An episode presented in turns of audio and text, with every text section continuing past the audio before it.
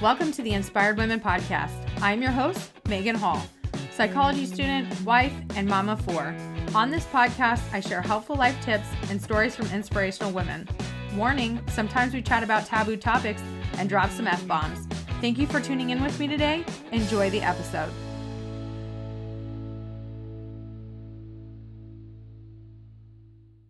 Hey everyone, today I'm here with Nicole. Nicole Cruz Glacken is a mama four Navy spouse, student, and candidate for Ledyard Town Council.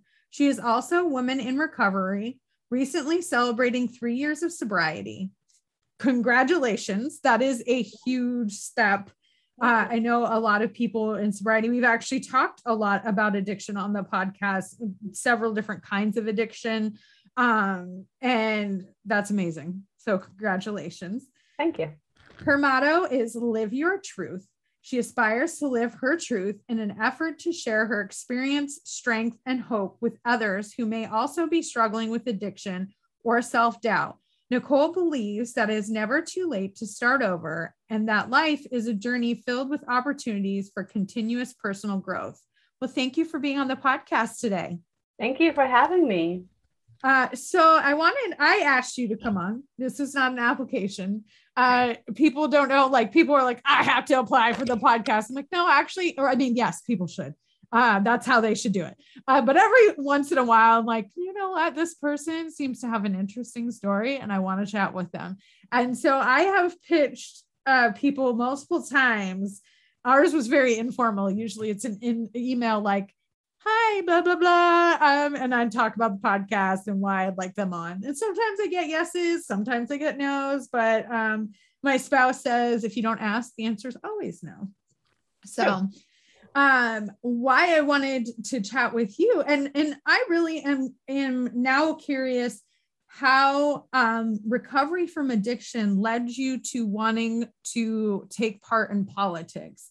I mean people might be like town councils like small fries, but you got to start somewhere.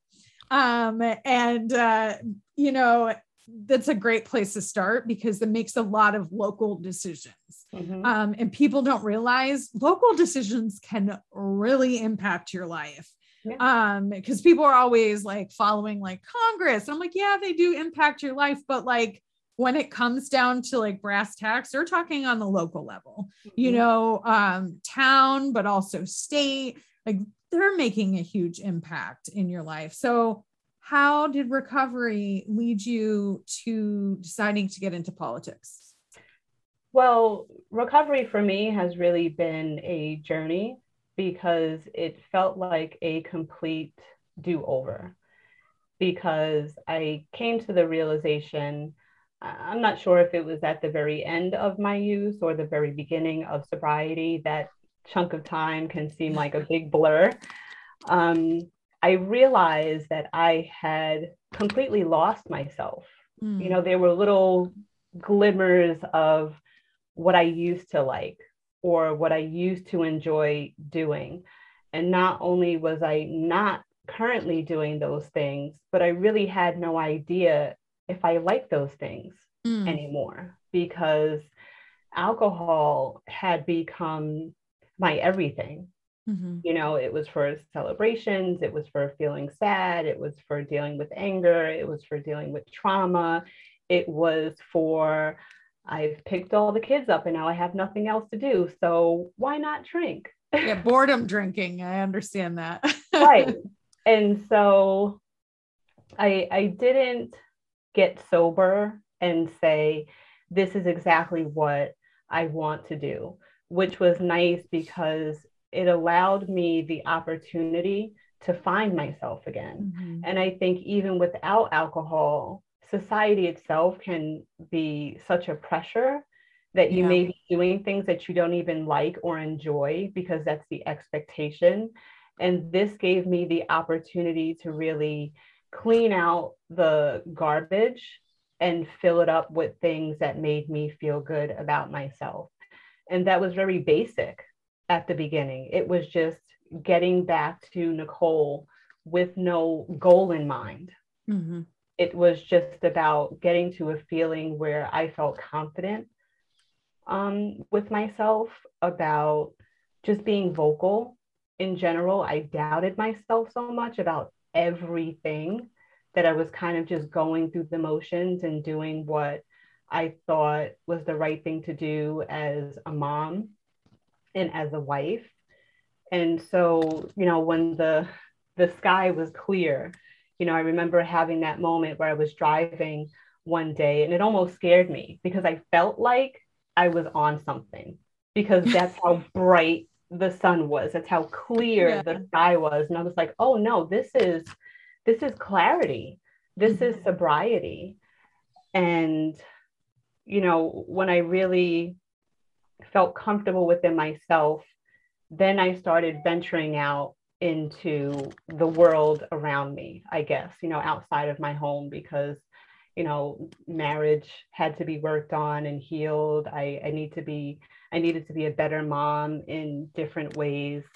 And, you know, maybe a year and a half ago is when I started to pay attention to town politics and the more I paid attention, the more I was watching um, meetings and participating, I really felt like, okay, this is this is where you need to be mm-hmm. for now, because I, I take it as a compliment when my daughter recently said, you know, what do you want to be when you grow up? And I'm like, yes, we can always be learning and growing and changing. So I just I I saw a need Mm-hmm. Right. I, I, saw a need for a different perspective, a perspective that is not really given a platform, I believe, yeah. in this town. And listen, I, I know how people can receive me. It, it's not getting involved for the sake of causing trouble. However, if I attend certain meetings and I feel like there's something very obvious that I'm assuming someone will say something about and no one does, yeah. I'm like, oh, that's because that voice isn't in the room. Either you're not seeing it at all or you're seeing it, but it's just not the easy or popular thing to say. And yeah. either way, there needs to be a voice there to speak on these things. Yeah, Ledyard, um, the representatives for Ledyard are predominantly white, cisgendered, heterosexual individuals. Uh, and even though there are both Democrats and Republicans, they tend to have, I would say, for the most part, pretty moderate um, views. So they kind of come together and meld together. Where, you know, like you said, it's kind of missing. Uh, it was funny because they're uh, not funny, but um, there's a diversity council.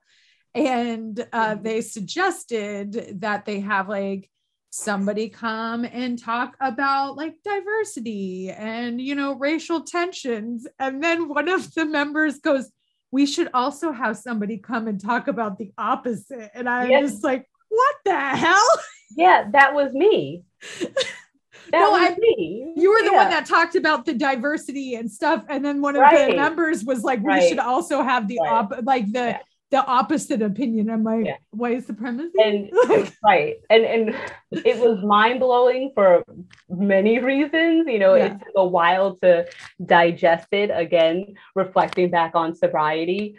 What is my part in this in terms of why am I having the reaction that I'm having mm-hmm. to this? Not saying, you know, why am I at fault? Of course, sometimes you could be at fault in certain situations, but what is bothering me about this. And mm-hmm. what was confusing was that I wasn't just bringing this up because it had never been done before. And even mm-hmm. if it hadn't, we may still need this.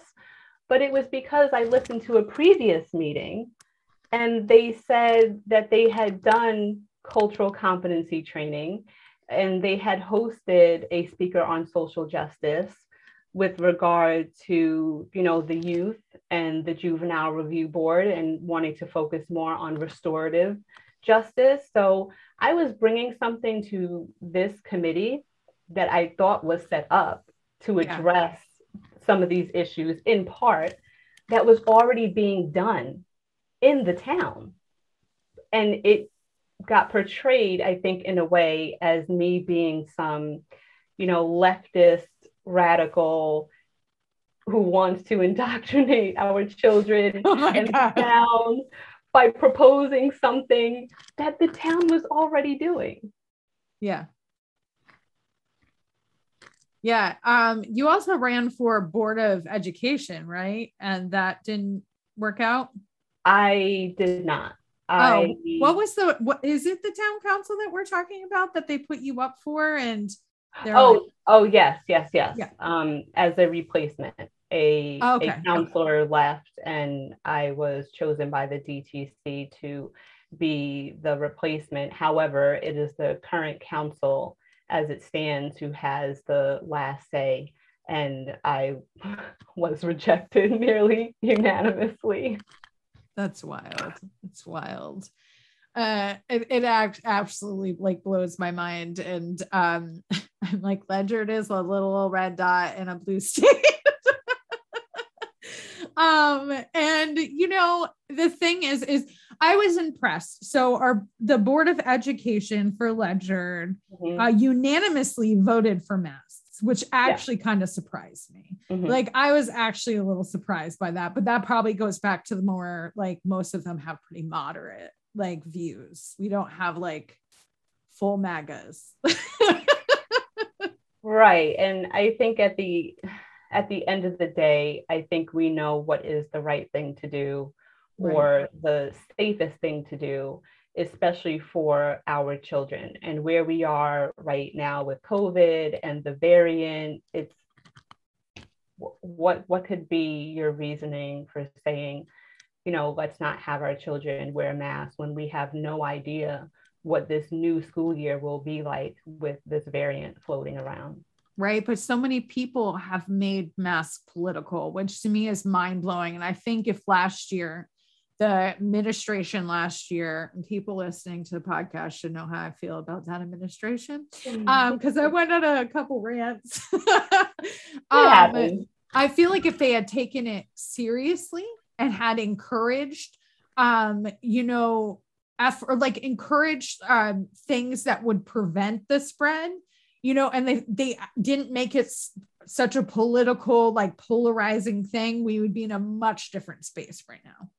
Yeah. you know instead we're we're doing like a retroactive um like efforts to try to combat covid and that's not working because we needed to be proactive. And countries who did they're doing a lot better than we are Right. Well, I think um, overall, and when I speak about things, um, I do a lot of lives. I feel like I have to say not all people because that's what people are going to come back with. But you know, societies are they have certain characteristics, right? Mhm. And I think we are a very individualistic society. Yeah. And in part, what bothered me about politicizing, especially mask wearing, was that some people were saying that it was oppression. That bothers me. yeah Wearing a mask to keep yourself and other people safe is not oppression. And we can use words that aren't fitting for certain um, situations or not appropriate to describe what it is that we're talking about. It happens. But especially in this climate, Mhm. to be saying that masks are oppressive because you are now uncomfortable while also choosing to ignore the real oppression is, is something that gets me really fired up. And i might have gone on a few rants about it myself. I'm all for the rants. I am all for the rants i tell you well uh, some people are comparing it to nazi germany and i'm like that you have like gone off the cliff here because um, my great grandfather actually helped free Auschwitz. Mm. Um, and the stories that he told, and I he died when I was three, so I didn't hear him from him directly, but I heard it from family members. Mhm. Horrifying, horrifying and to have um you know people who would compare mask wearing to that. And i think a lot of it is is there's so few people alive now that can be like i i was there. Um and that is that is just far beyond like i can't believe you're saying this you know? Um and and so i can all i can think about is those uh stories my great grandfather about like the things he saw and experienced and horrifying horrifying things. And i'm like really? Y'all are gonna hmm.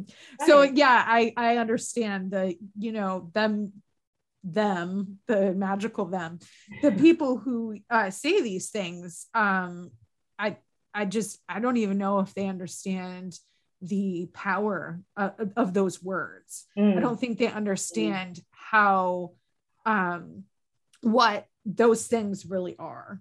Right. Right. right. And and uh, words do have power, but we've also crossed over to the realm of sensitivity. Mm-hmm. We can now say whatever we want to say and we pride ourselves in saying whatever we want to say without regard to how it makes other people feel or how insensitive or insulting it may be because I, you know as long as you're not like an overt racist the closer you get to that line the, the you know the bigger and stronger and tougher american you are yeah yeah and then the people like us who are speaking out against it were were called woke and and not in a good way like right. woke sheep libtards which uh, mm-hmm. uh, that's my least favorite one of the ones mm-hmm. they use like all these right. things like all this name calling because we're just pointing out this is inappropriate and i understand back in the day right people said all sorts of kind of things mm-hmm. but now we're realizing realizing how harmful those words are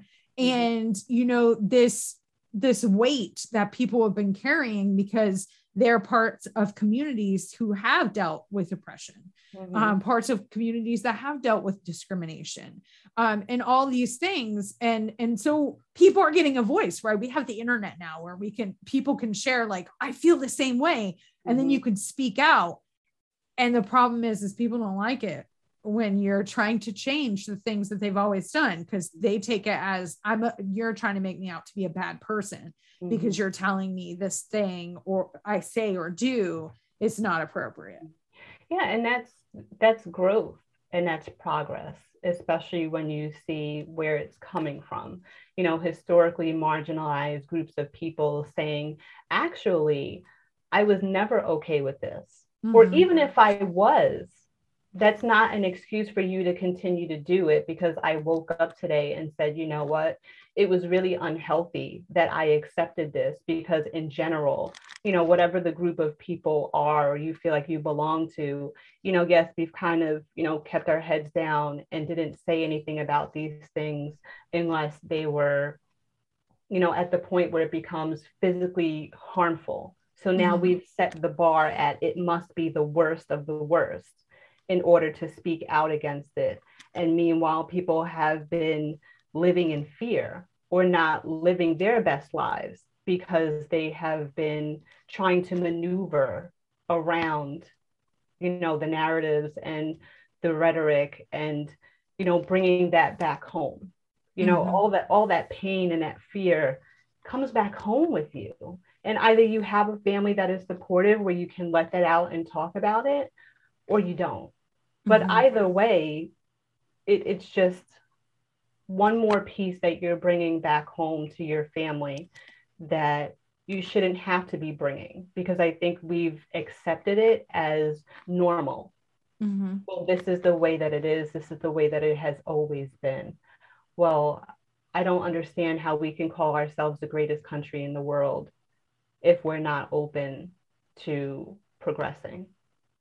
Yeah, I agree. I agree 100%. And, and when you were talking about, you know, those little things, those little things add up to big things. Like mm-hmm. a person doesn't like start out like being born as a baby and, and being racist, right? Like it, it adds up. People, they hear it from people around them. Mm-hmm. And then mm-hmm. they say something like, um, for example, we used to live in Virginia.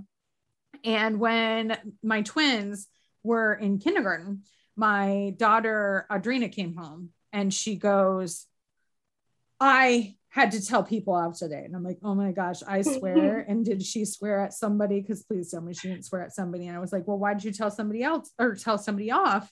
And she goes, they were playing a game and they wouldn't let this girl play the, this game. And I was like, okay, you know, I understand. And she's like, no, you don't. You don't understand because they wouldn't let her play this game because she was black. Mm. And they told her that.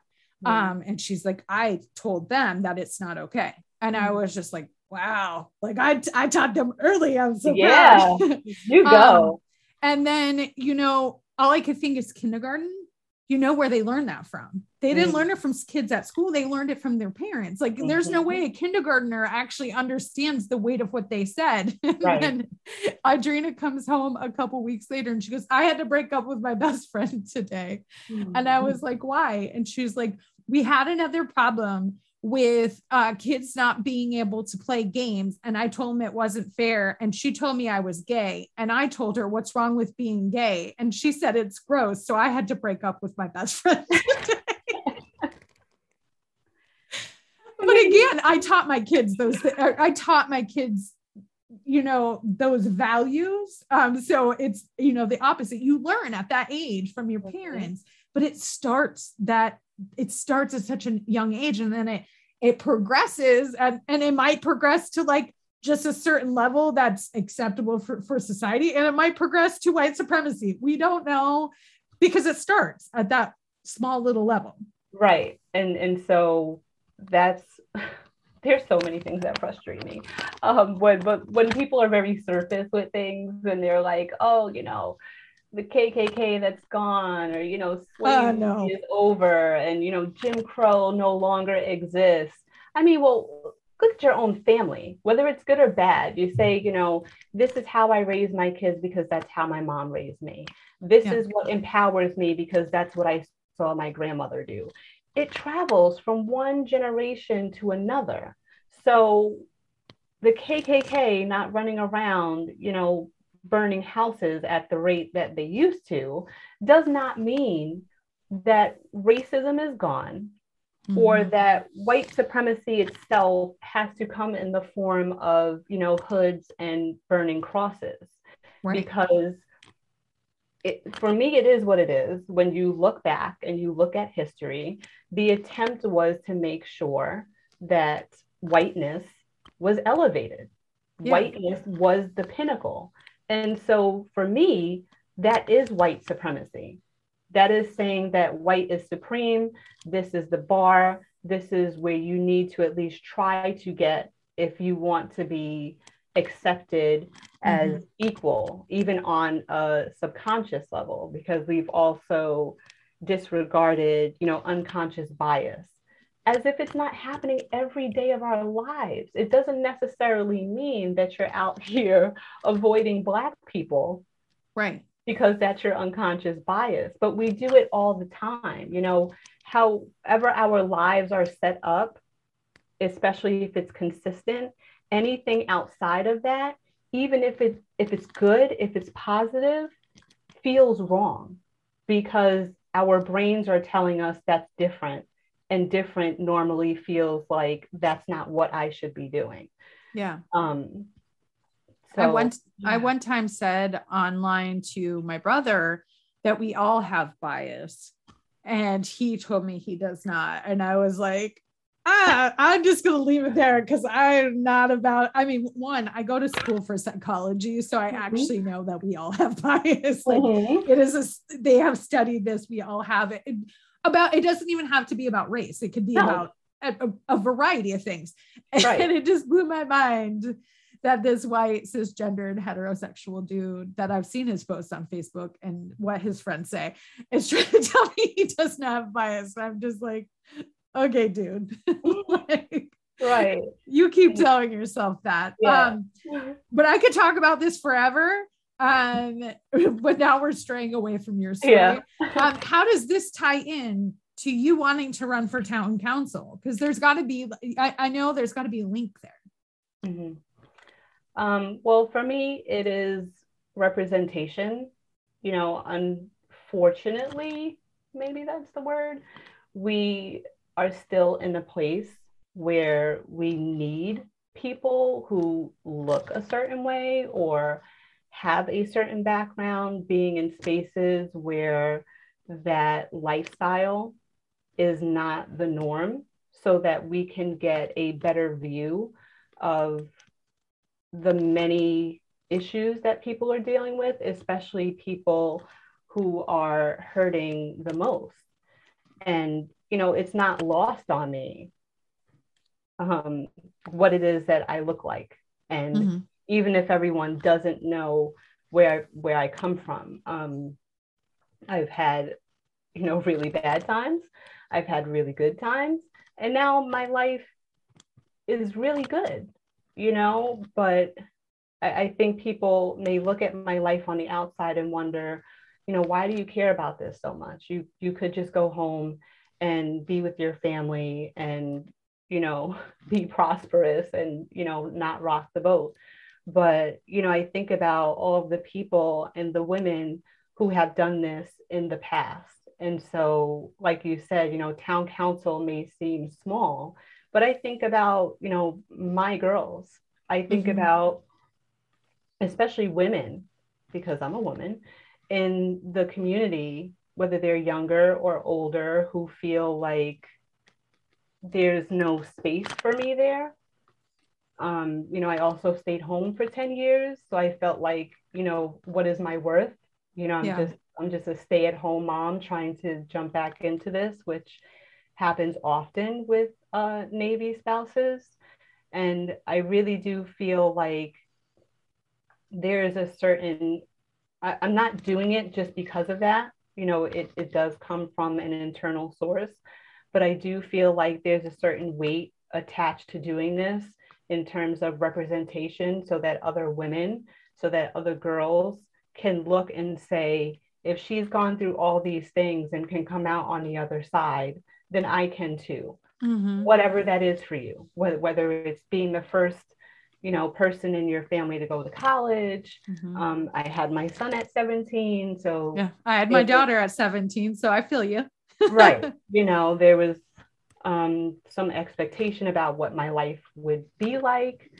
And there's always there's always the opportunity to either do better or chase what it is that you feel like you truly believe in. And for me, that's what this is. Yeah.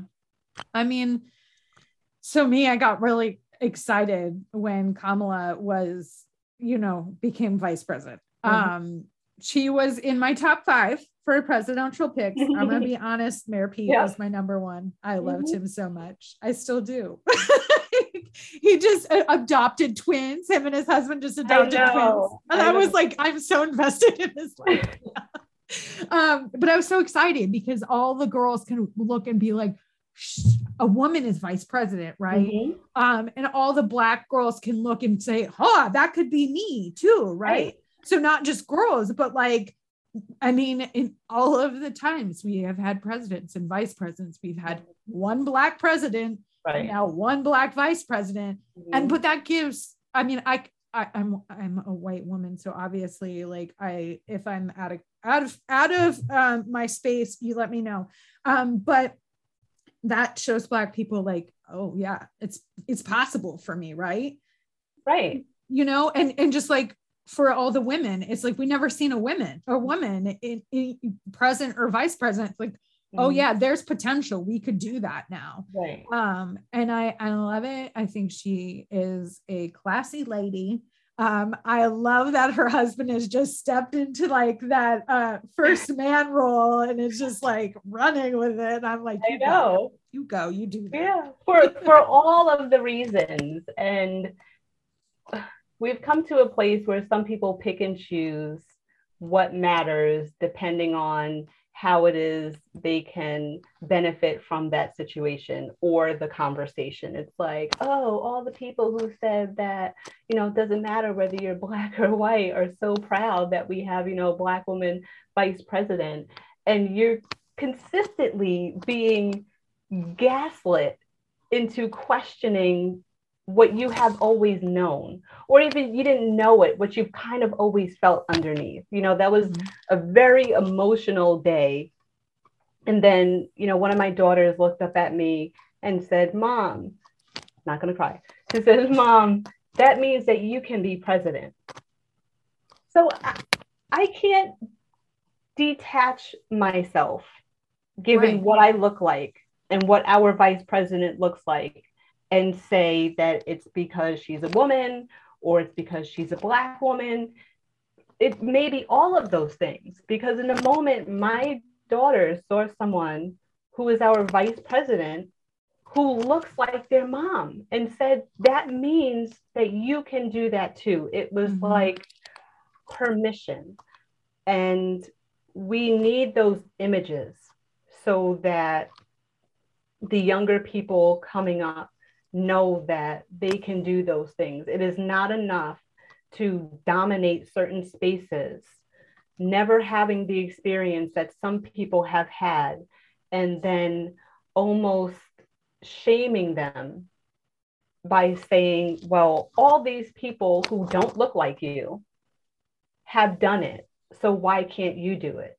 Yeah. Well, because we internalize that throughout our entire lives. That's that's what makes us dream. I think that's what our aspirations are based in by looking around and seeing who has done what mm-hmm. and then envisioning ourselves in that space.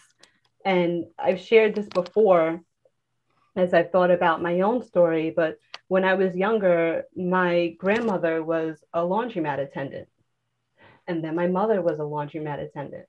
And I would go to work with her sometimes to help up, to clean up. You know, cash was a thing then, so there was a lot of yeah. cash. And I just liked being young and having the paper in my hand and counting the money and putting the coins into the rolls that you would bring to the bank. And I remember thinking, I want to do this. And now I don't shame them for doing the best that they could do with what they were given. But what mm-hmm. what a a sadness that surrounds a young girl looking at two generations of laundromat attendants and saying, That's my aspiration. One day yeah. I want to be here and, you know, have cash in my hands that's not mine. Well, I have a Republican uh, friend on Facebook, and people might be shocked because I've told them how much, how many people I've deleted off Facebook. Um, but um, I don't delete people because they disagree with me. There's a line, right? There is a mm-hmm. line mm-hmm. that people cross that makes me delete them. Mm-hmm. I actually enjoy having people with different political beliefs and perspectives because it helps me learn. Mm-hmm. Um, and she she got shamed on Facebook because she posted that she had watched the inauguration and how excited her daughter was to mm-hmm. watch the inauguration because now she was like I, her daughter was like i could be president or, or, i could be president i could be vice president like this is exciting. And she had all of these republican probably closer to the maga the side of the spectrum um, that came under i can't believe you watched that. Like as a republican you should not have watched that. And she was like mm. how dare you like that gives my daughter hope. I may not agree with their policies. Right. this is showing my daughter that a woman could could do this. And I love that perspective that it, it, it didn't matter what side of the coin that they were on that one moment like whether they agree or disagree with the policies that one moment mm-hmm. gave her daughter a learning lesson and her daughter was able to say oh i could do this too Right. And in that moment, you have to be conscious of the fact that because this is a Black woman, even subliminally, what message are you sending to your children when your reaction to it is one that is so one of like just being repulsed? Well, what yes. even if you're not speaking, it's like, okay, you know, here's this white guy that's typical. That's normal. So it must not be that, right? You know, that's what your brain is going to do without you even realizing it. And, yeah. you know, here's this Black woman. That's not typical. So I'm guessing it's that. And so you have these people who are like, I'm not racist. I don't say these things in front of my children. I have no idea where they've gotten, you know, those, you know, ideas from. Well, you know, if your children are that young, you know being able to witness this election and and that was your reaction to it. And you never have images of black people in your home. Mm-hmm. you never talk about um, uh, you know black suffering or black progress. You're sending the message that black is not to be spoken of. Yep. I my children are aware of Black Lives Matter. Very are they? yeah, constantly have conversations at dinner, and my spouse is like mind blown at the things. And then my kids will say something. I was like, "Oh, where'd you learn that to, from?" And my spouse is like, "You, mm-hmm. you say these things," and I'm mm-hmm. like. I don't, I mean, they're 10. So obviously there's a level of understanding, right? There's mm-hmm. certain things that they're just not going to understand. But if you don't talk about them, they want to understand them and they'll get the right. ideas from their friends they'll get the ideas mm-hmm. from social media mm-hmm. um, i was reading an article about how uh, white male young males like teenage males are being indoctrinated via the internet and I saw games. that. yeah mm-hmm. Which is kind of like mind-blowing to me but if you're not talking about it where are they going to get their information from these influencers right. they're following mm-hmm. these video games where they're chatting with these people like all these that's where they're going to get their information from because you're not talking right. about it right and they they won't even have the awareness to know if something has the potential to be problematic mm-hmm. i also have a 10 year old boy and this was years ago i remember we went to someone's house and you know, the friend was letting him play the video game. And I looked, you know, big, big screen. And, you know, here's this little white kid. You know, my husband is white. So my younger children, they look white. Um, yeah. My oldest son, who will be 20 next month, is from a previous marriage and I like I just remember it like it was yesterday because he had his back turned towards me and he's small and the TV's up here and it's big and he's playing this video game and I turn around and I just see this little white boy playing a video game where someone who's clearly like military is running around um, killing people who are wearing head coverings. Mm and I looked at my husband and I was like, oh no. I was like, in the most polite way, please, please handle this. You know, yeah. this, this is not something I want my child to be subjected to. And now, can we shield them from everything? No, yeah. but we can have these conversations at home. So at least they have the awareness because the awareness has the potential, I think, to prevent them from growing up and being ignorant in a mm-hmm. way that could be harmful to other people. Yeah. And, you know, looping it back around to the town council is having somebody like you who has a more progressive perspective that, I mean, compared to the town council. I, I just think I'm normal. yeah. No, I think so too, because I'm like that too. But like, you can provide a perspective that says, you know, actually, this isn't okay. Like this is, you know, we've been, I understand we've been doing this forever this way, um, but it's not taking into account all these other moving pieces and you're leaving out this big broad spectrum of people. Right. Um, and I always wonder, like, because my landlord is conservative. I don't think he's MAGA level. I mean, they're vaccinated, so certainly not. um, but I always am concerned about like saying the wrong thing because you just mm. don't know people and then having them be like i'm not going to rent to a liberal i don't think he's like that i don't think he's to that level but like i mm. always wonder right and and you you i don't think people on the right hand of the spectrum fear those things in the same way that people that are like more progressive feel that fear that like shit if i say the wrong thing and if i'm too outspoken how is that going to impact me? Because they they hop on you like a pack of wolves. Like, and, and I, yeah yeah I, I agree. And people always want you know they want the data. They want you to have a phd in african american studies before right. you say anything when it's just like one this is lived experience. And it's not that i am judging everyone but having a certain amount of fear in general is what keeps us safe for the right. most part, right? Even if those fears are baseless.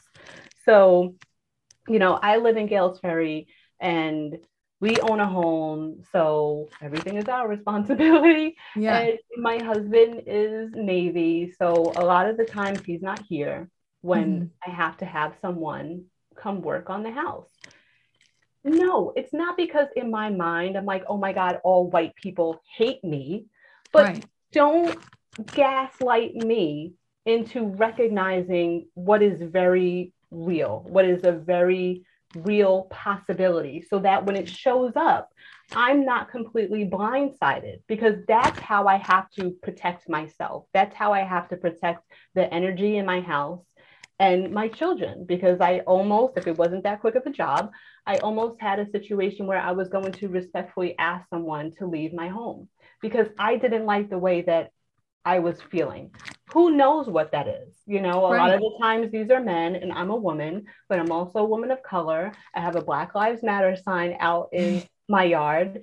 So again, I'm not angry at anyone because it's it's normal enough to accept so that you're not constantly in a rage. But people show up and they're like, what? Even for a split second, it's, uh, and they try to get around it in, in a certain sort of way. They're like, oh, um, your husband called us. I'm like, yes, that's, yes, I, I am, I am the woman of the house. I'm not the caretaker, you know? and you know just wondering how you will be perceived when one it's not what people are expecting and then it's very obvious you know what i stand for with my sign in the yard and my husband not being around and me needing to be aware of those things so that i can be safe. Yeah. Yeah. Uh I cannot relate to it on that level, but I can't wait to own a house because I already told my spouse that I'm going to have all sorts of kind of flags and stuff. and he was just like, Of course you will. And I was like, Of course I will. You wait. um, I tell him he's more on the conservative side of the spectrum, and he's like, I don't really identify with anything. And I was like, Well, you're right. Some of your views are conservative and some of them are more liberal. So I guess you would be more of a moderate. And he was just like, I don't, I don't use labels like that. like, mm-hmm. okay, whatever. We have great conversations though. It's actually um, interesting being uh, married to somebody who has a different perspective over some things and mm. some we always find a, a, middle ground and of course he doesn't cross that line right so like but we find like middle ground that um is very interesting but that's mm. off topic i can't wait to own a house and have all these flags and signs and stuff um but anyways uh i could talk to you forever but as we wrap up the podcast today what would you like to leave the inspired women audience with i think you know, like you read in my little bio, it all really comes down to living your truth. I think that women in particular, among other groups of people, have been expected to live their lives that make other people feel comfortable. Mm-hmm. And then that's when it becomes overwhelming. And when we crash and burn, that's then used as a reasoning as to why, see, women can't handle this. So yeah. I think we need to we need to reclaim our space.